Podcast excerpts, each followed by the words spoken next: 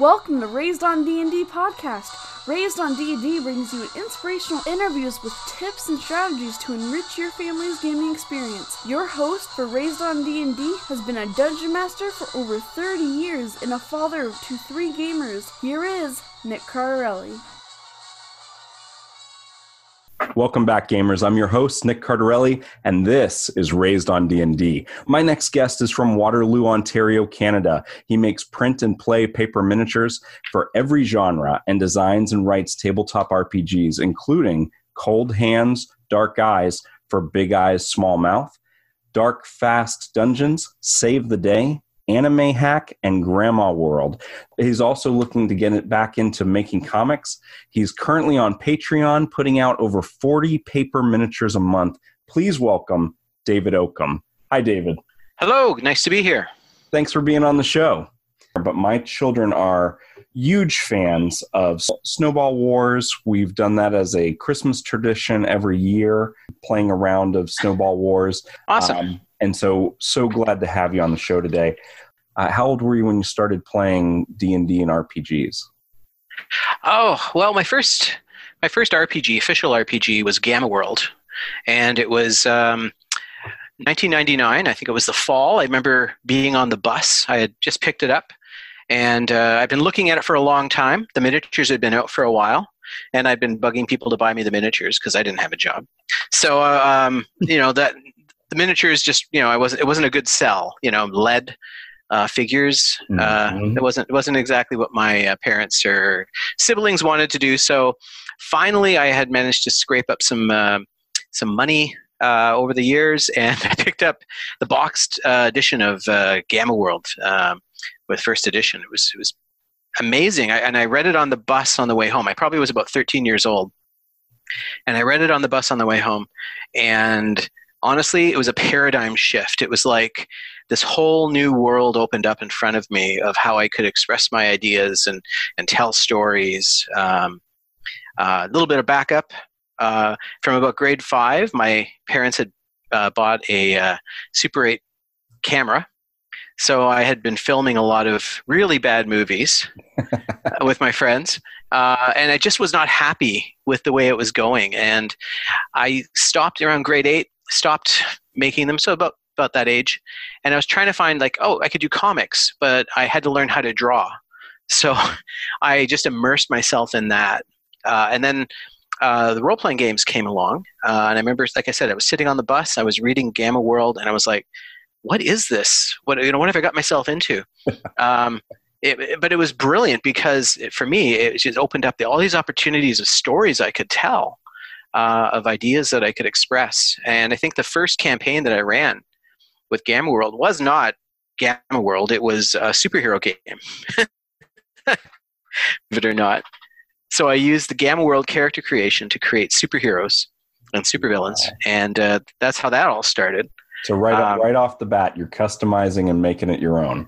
Well, I, yeah, and I, I, think that was one of the pieces of advice I think James Jim Ward had written in there, there in the introduction. I think it was just you know to make it your own game, like you know you're you're the one calling the shots. So um, yeah, I, I, I ran all kinds of crazy adventures with with with uh, Gamma World, everything from um, you know the super Gonzo mutants that they have to uh, you know, kind of a my t- knockoff of Daredevil and Alpha Flight.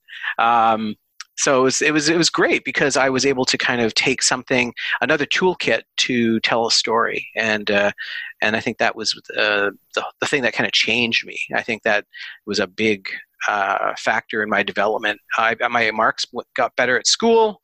I became more involved in the community. I ran uh, the the it was called the War Gamers Club back then, but I ran the War Gamers Club at high school.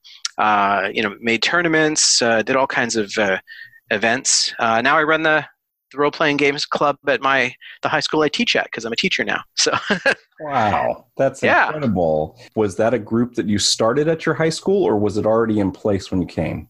There was a, a Wargamers club, but it was more traditionally a Wargamers club. So they would bring in Squad Leader or, you know, uh, Battle of the Bulge or mm-hmm. Dune or some board game or, you know, uh, diplomacy. Uh, but there was a core group of kids that wanted to play D&D. Um, and you know that was something I was like, yeah, let's let's do this. So uh, when I took over the club, um, it just became mainly the role playing game club. the uh, the war games are still there, and miniature battle games are still there, but we uh, we really focused on um, on role playing after that point.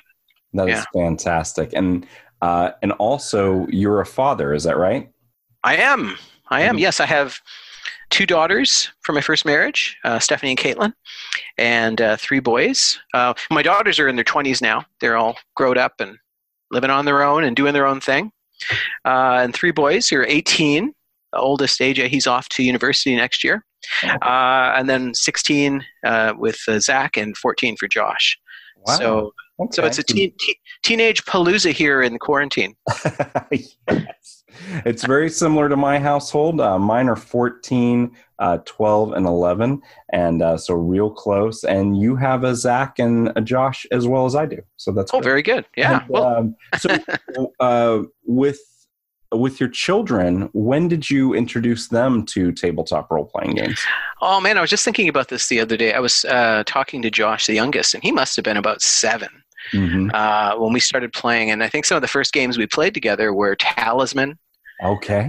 Um, the old, you know, Games Workshop game. Yes. Uh, which is great. I made uh, for my daughters. I had made a custom board um, with Gotham City, so they could play, you know, Harley Quinn and Batgirl and all that.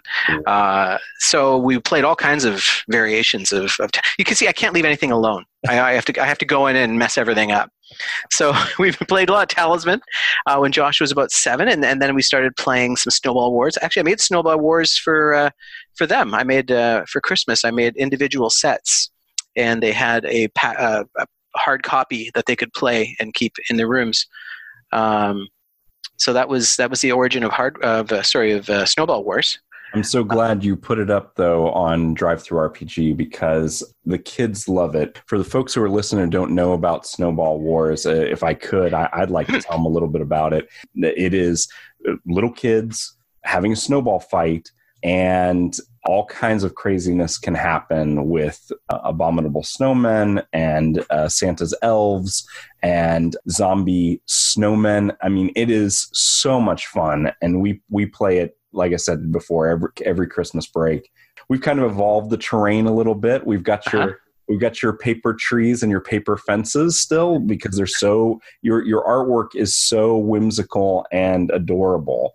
Um, and so we love that. But we've added um, the little ceramic Christmas village houses. Oh, nice. Um, and uh, one year we did uh, a gingerbread house village. We got the little kit, you know, from the from a huh? big, big grocery store, and we made the little village houses, and then we put those on the board as terrain uh, for the uh, for the snowball wars. So we we did that. So and they love the they love all those yeah. little those those little tweaks. Yeah, that sounds so much fun too. Yeah, and I love when people take something that I've made and do something new and different with it. You know, it just it uh, it, it, gives it so much more life, and and and for me, it, it it's kind of breathing. You know, it's kind of like its own entity out there. So that's awesome. That's great to hear. Yeah, I love the pictures. I see the pictures every year, and it's it's so much fun to show my wife. And she goes, uh, "Oh my goodness!" You know, she's always excited to see them. So I know that there's been some uh, cafes in uh, Europe and like in Italy where they've played at you know in cafes, and uh, uh, it's just fun to see how your games uh, evolve in the wild. You know. And and and travel. I mean, all all around the world. And what what I love about it is it was a game that you made for your children to enjoy together, and you mm-hmm. brought so much joy and, and, and become a family tradition for my family. For the folks who are just being introduced to Okumarts, can you tell us a little bit uh, about your RPG lines? Yeah, sure. Um, well, it's interesting. Uh, those two uh, those two games, uh, Dark Fast Dungeons and uh, uh, Save the Day, they kind of evolved out of what you know became Snowball Wars. Because uh, before that, I had a, an ENnie nomination for a game called Katana Schoolgirls versus Zombie Furries, which was a sort of an anime inspired fever dream uh, that I had that I decided to make one day. Uh, and the the game system of that I was at a wedding of all things. I was at a wedding and I was watching this little kid on the dance floor getting kind of knocked around and but she was like trying to dance, but there was like so much it was so frenetic and and, and every time she'd get hit she'd spin and, and get get back up. And that kind of gave me this idea of the D6 system, you know, of the of the uh, um, of the the you roll and they roll. Uh, because uh, it, it kind of developed into this uh, into this core mechanic uh, that became that's that became um, uh, what you get for Snowball Wars, and then what you eventually get in Dark Fast Dungeons and Save the Day. So that little poor little girl, well, she's probably in her 20s now, but that poor little girl uh, struggling on the dance floor uh, was the inspiration for that game system. did, you, did, did you pull your pen out right then and, and, and start and start making notes? Or or did you chew on it for a while get home and and and start putting it to paper? Yeah well it's funny because uh, i was probably more concerned about her safety. I was thinking well i'm having to do surf first aid here. But uh, she was fine. She was having a great time. Uh, it took about a week after the wedding before i started uh, writing the mechanic down for katana schoolgirls. So so yeah so with dark fast dungeons uh, with the with the kickstarter um, you know I, I that thing just exploded into this monster that I'm finishing up. Uh, but I think it's a fun core game. I, I released the role playing game version of it, and it was a lot of fun. I've been playing that with my friends for a long time now. Uh, and Save the Day uh, it was the superhero version of that of the of the fantasy game, and uh, uh, I wanted a game that I could play with my kids and have quick resolution. Uh, one thing about superhero games is it gets really bogged down. Mm-hmm. So I wanted something that would yeah, I really wanted something that would be a, a streamlined mechanic that you could, um, you know, show what, what, a superhero can do, but um, without a lot of math and without a lot of extra, uh, you know, work on your part. Uh, make a character in 10 minutes and just get adventuring. Uh, and that was the that was the whole philosophy behind the games and it, it's so critical, especially when you have younger players. Mm-hmm. Um, sometimes when you're introducing adult players to role playing games, that either character creation be quick or you have uh, pre generated characters ready. Um, mm-hmm. And one of the things, because we're we're fans of mutants and masterminds, but one of the things that I kept noticing was my children didn't want to sit down and you know distribute the points right they didn't right. want to do the, the the hard math of character creation which can sometimes take a session all by itself especially as parents you know we don't always have the time but with save the day because character creation is so simple and so fast mm-hmm. they were able to get that feeling of this is my character versus I'm Wolverine or I'm Batman or those kind of things. Oh yeah, so, yeah. So it's it's great for younger players, but you can but these games are wonderful to play with adults as well. Oh, exactly. Yeah, my my uh, regular gaming group, um, you know, we've been playing since '81. Some of them, um, you know, they they love it. Uh, they, you know, they they they have stories about the, the the adventures that could not have happened without the system being what it is you know? So mm-hmm. um, so th- having that chance to make a character quickly having the chance to resolve a situation quickly um, we can tell a lot more story in a night. Um, we're not just going to go into one um, you know standoff at a you know in, in, on a street or something. Uh, we, we can basically tell the story of an issue of a comic and that's kind of how the, the story the was save the day it's kind of based on a game turn is a page and your action is your panel and uh, you kind of go from there. So uh, and i love that yeah, I wanted something that system that old uh, older gamers would recognize, uh, you know, as game turns, as you know, uh, your your round. Uh, but then I also wanted something that new players could easily uh, understand and grasp right away. And if they're coming at a superhero uh, game, they're probably at least some of them are familiar with some comics, so they'd kind of understand the the structure of a of a comic page. So um, so I use that as the foundation. I didn't want to make it too cheesy. I, I really, I held up, held my, really held back in a lot of the descriptions uh, in the in the book on that, but I, the core remains. Uh, but I didn't want to to to you know beat it too much. Another thing that I love is your paper miniatures are for every genre. I mean, sci-fi, fantasy, superheroes. Um, even there's even kind of some dark Cthulhu like stuff, horror stuff that you do as well, right? That's right. Yeah. But your paper minis on DriveThruRPG.com. I mean, we're talking two dollars, three dollars for dozens of minis, and then you even uh, provide skins where if I want to change the color of the uniforms, That's right. um, I can change them. So I can have different squads of the same art, and I can print as many as I want. And I can be some people they just like to cut them like a circle around them or a square, and then I I like to get crazy with it and really like get in there with the X-Acto knife, make them all 3D, get the uh, get the sharpie and color the edges black and and make them beautiful, right? Uh, real three dimensional. They pop on the table, and and, and it's great. It's great because it's it's affordable, uh, especially for families during um, during this year. That's been really hard on a lot of families. They can Yeah. have gorgeous art on the table, and then. Uh, do you also? I, I know you did some terrain for Star Trek. Um, Yeah. I really loved your corridors um, and rooms. That was wonderful. Um, and that really added another dimension to our Star Trek RPGs. Um, and I know for Dark Fast Dungeons, uh, you did do some some dungeon corridors as well. Uh, do you do other terrain uh, to add to your miniatures? Yeah, I'm I'm currently finishing up the instructions for uh, some superhero or modern uh, cityscapes. So um, they're like there's two skyscraper buildings, but they're modular, so you could make them into all kinds of different buildings. Uh, and then uh, there's also a raised um, subway train platform. Uh, that I've also used in games. so the, the thing is with a lot of these miniatures and, and terrain is that I want to use them in my own games. So I think, what do I need this week? And Mhm. some some you know, I play Monday nights. Uh, some weekends I'm like Friday night. I'm thinking, oh, you know what? I really need a dungeon setup, but I want to make something special for Monday night. So I'll just start scratch from scratch and just build something.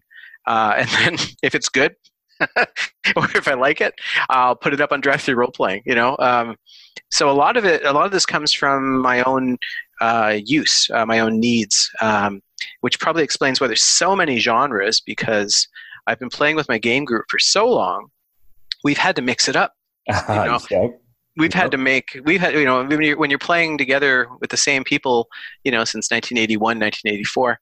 Uh, you know, you you have you have to kind of do something different. So I like to think of it as like, uh, what are we going to watch on Netflix today? You know how you scroll around hmm uh, that's exactly what it, my process of creating adventures is. Um, I'll sometimes create a whole new campaign, just you know, um, you know, like uh, spaghetti western science fiction, and that becomes Monday's game. Uh, and I don't have miniatures for that, so I need to make you know, I need to make those miniatures. So um, you know, I can't just go out and buy lead miniatures or plastic miniatures for all of this. Mhm. it would be it would be like you know the cost would be outrageous but also where would i keep them you know like where would i put them uh, so it's yeah so it became kind of a originally the star trek miniatures started that was how i kind of started doing paper miniatures as um, a way of having characters for my you know having miniatures for my friends i didn't have any star trek miniatures around uh, so i made them and uh, made lots of them Uh, and that's kind of how I do things. I, I'm going to need them. I'm going to need to use them. Uh, and and so with terrain now, um, you know, I've been using other people's terrain. I've been also you know kit bashing my own.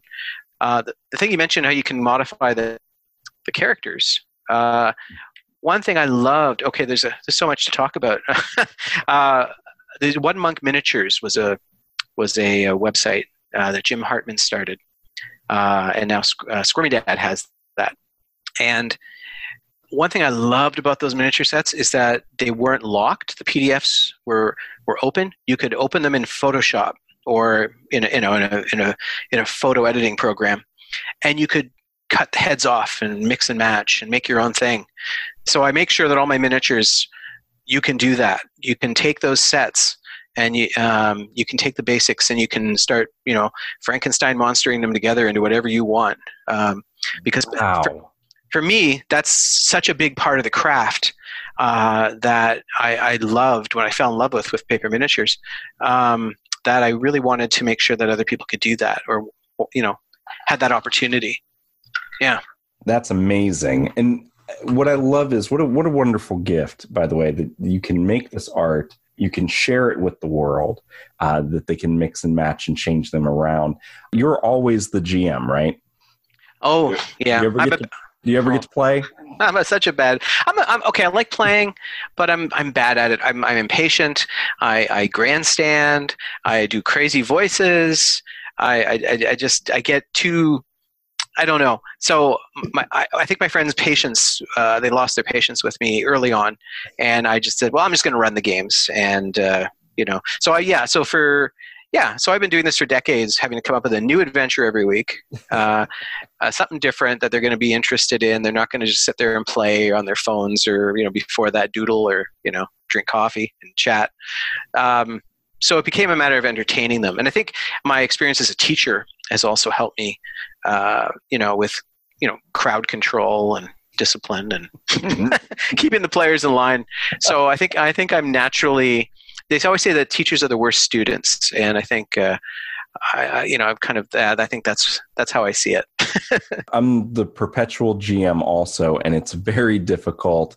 It, that getting out of that game master mindset is so difficult. The, yeah. I'm, I'm trying to sit back. I'm trying to enjoy. All of a sudden, I'm not just figuring out the the meta plot to the situation, but I'm I'm throwing and not on purpose, by the way. I'm just having I'm just playing, and uh, I'm going. Wait a second, you know, our patron is a bad guy. You guys realize that, right? And the whole table is like, no, no, there's no way. Uh, he's a friend of our character's parents. Um, no, he's, he's not a bad guy. And the poor GM just starts sinking behind the screen, like, oh God, oh God, he's going to ruin the whole thing.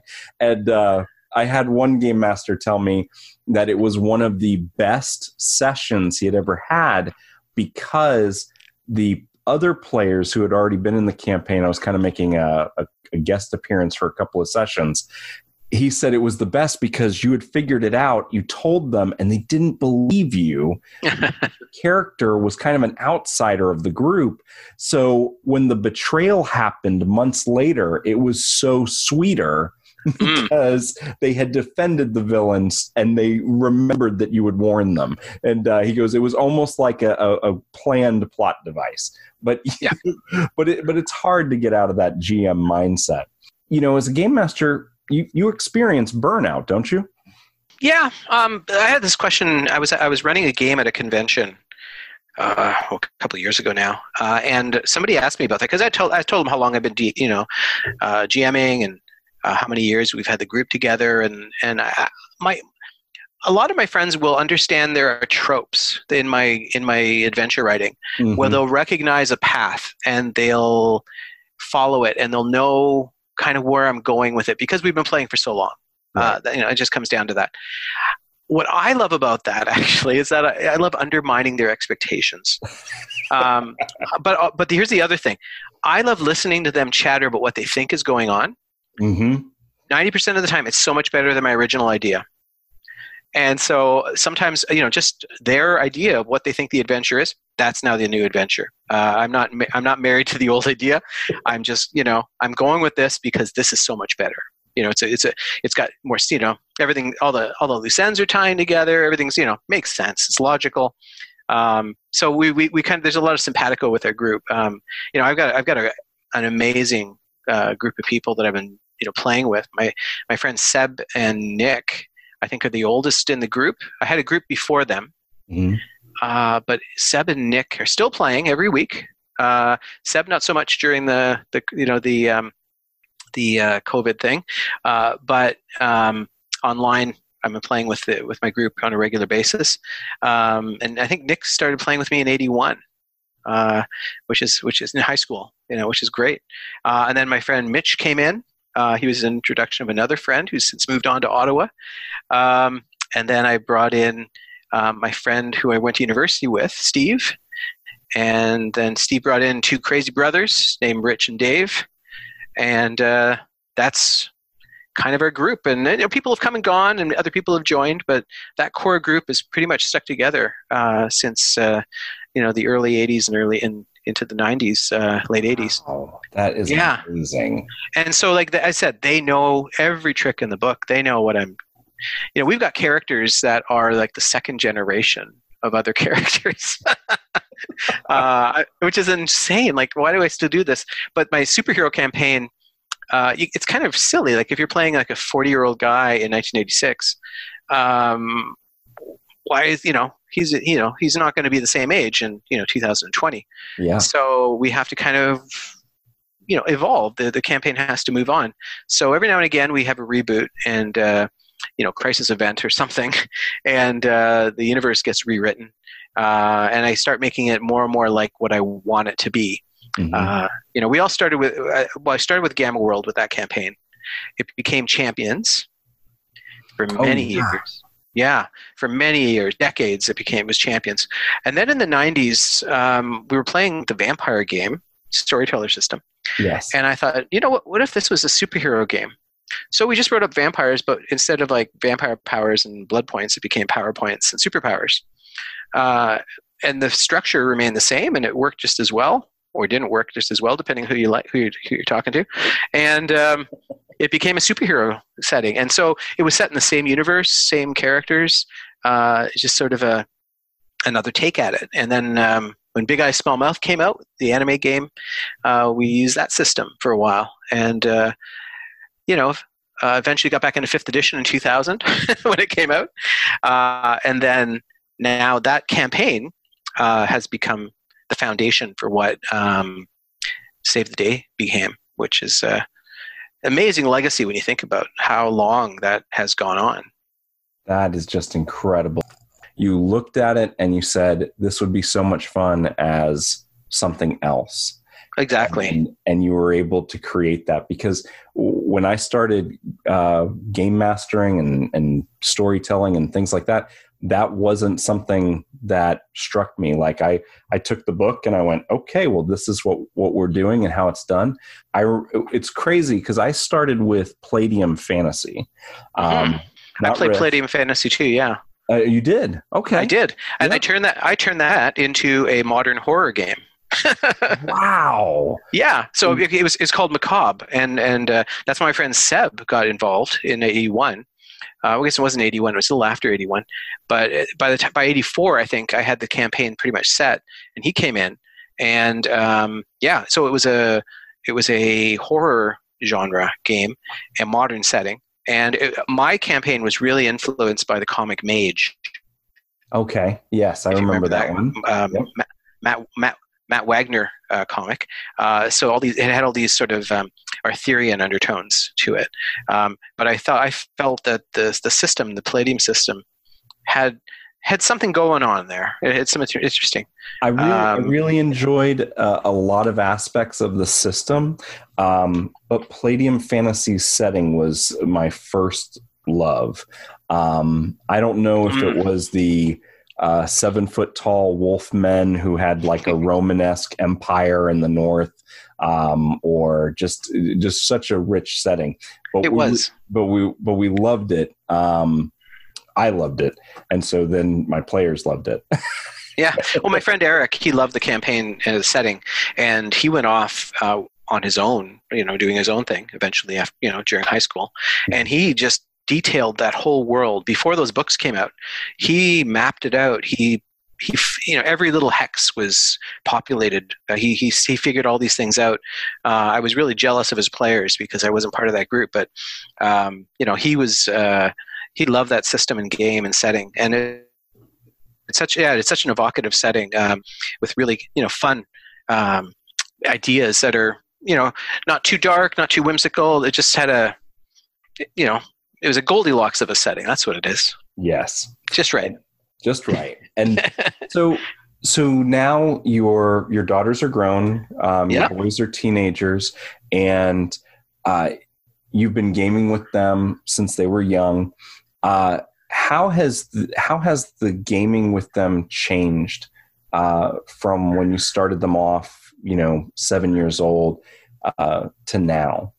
Oh, it's it's different now. I mean, we, over this um, isolation period, we've been playing, and um, we played some Star Wars. Uh, I think it, a lot of their ideas of what they want to play come from the media they consume. Mm-hmm. So uh, originally, it was just like we're just going to play this game, and they would you know they would just jump right in. But now there's uh, they're making choices based on what they like with video games or with um, movies or TV shows and that sort of thing. So I think uh, after seeing The Mandalorian, they really wanted to uh, play Star Wars. Yeah. Um, very simple, straightforward system, um, and uh, they you know they had a great time. It was a lot of fun. Um, the one thing I think that's different from when they were younger is that we honestly have less time.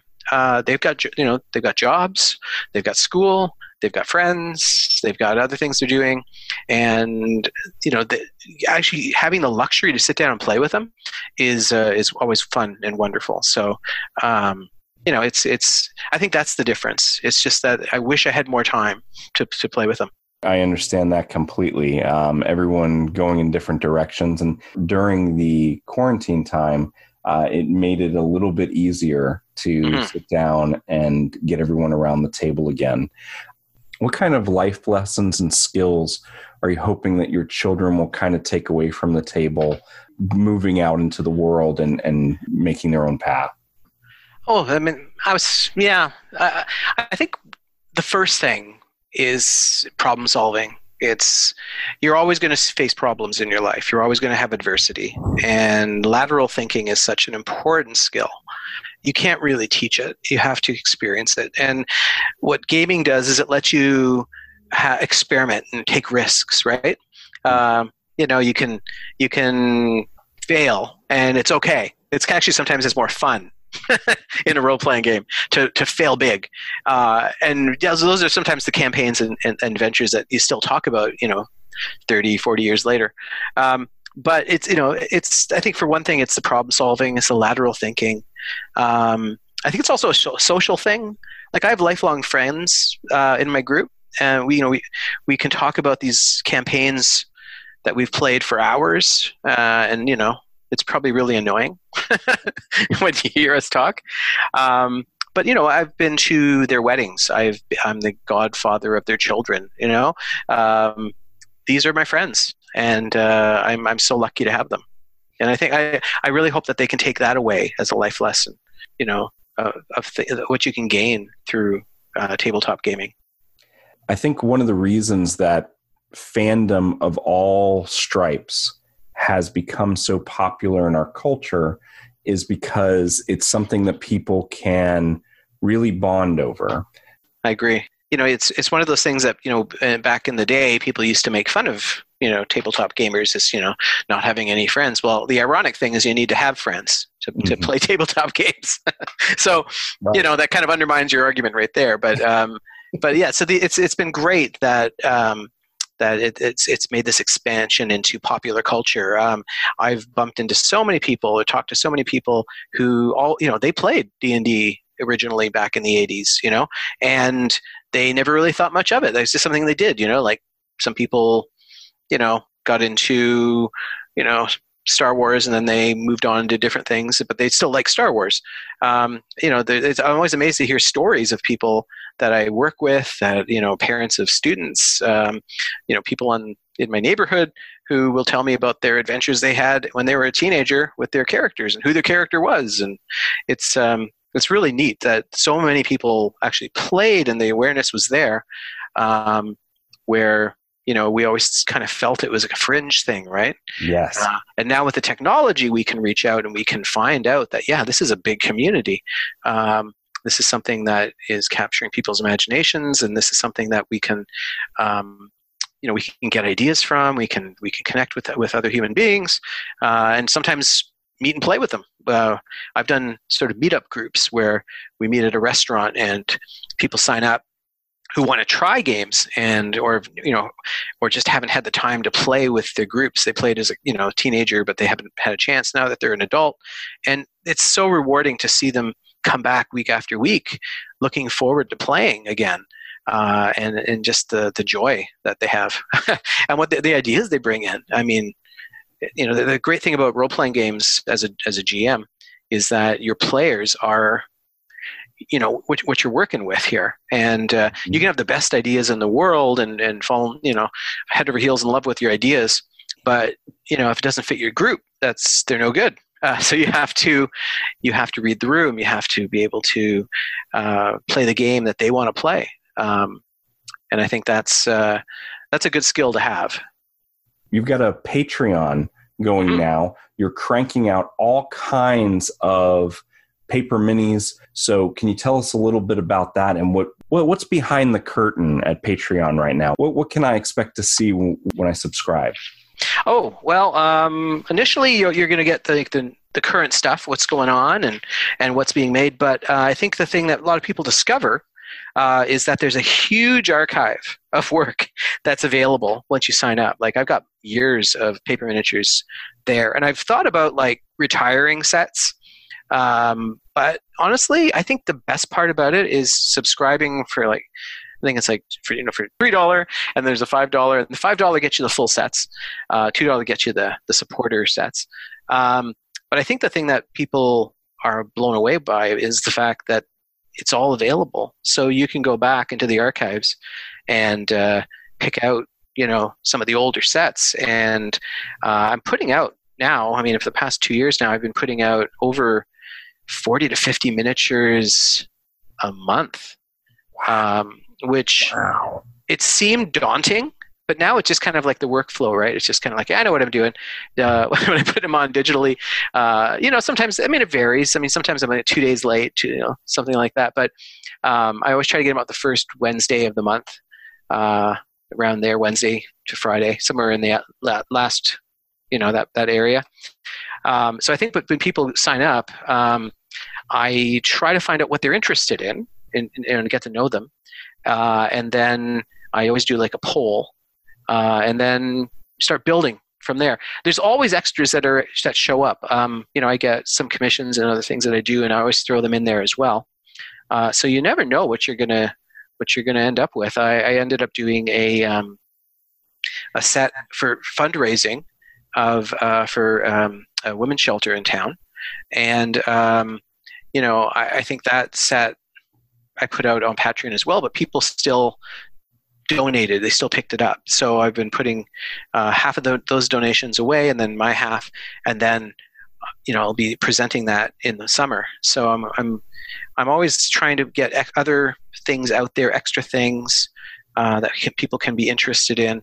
Uh, the genres range. Um, I've got steampunk, pulp, uh, you know, 1920s, you know, gangster era stuff. I've got fantasy, science fiction. I've got hard science fiction, and I've got pulp science fiction. Um, you know, I did a set of dogs and cats recently, which was a, a very popular set. Like everyone loved them. Uh, somebody um, actually uh, uh, Paper Realms, who does the cut my cut, a lot of my cut files and terrain, he uh, he named every cat on Twitter, um, which I, I, was just blown away by. You know, every cat got some love, which was great. Um, so that, yeah, with the Patreon, uh, I think that my approach has always been that I want to have fun with this. I want to, I want that. I want that to be kind of. I want. I want people to to feel that fun to feel that energy. Two sets. So, because every month I put out two sets. So, I think that might be a lot of fun. I mean, uh, Deadlands has been getting really popular, mm-hmm. and um, a lot of people are talking about that. And uh, it's harder, I think, to find miniatures for some of these genre bashed um, settings. So, yes. that might be. I mean, it's there. I mean, if it's not next month, it's going to be coming up. Uh, you know i've got this some fun some fun little doodles of like skeleton cowboys and stuff like that. So um, you know the, the, i'm always kind of trying to push it and look at what people are are drawn to on my patreon and what they seem to be enjoying um, what they seem to be asking for and then you know going from that.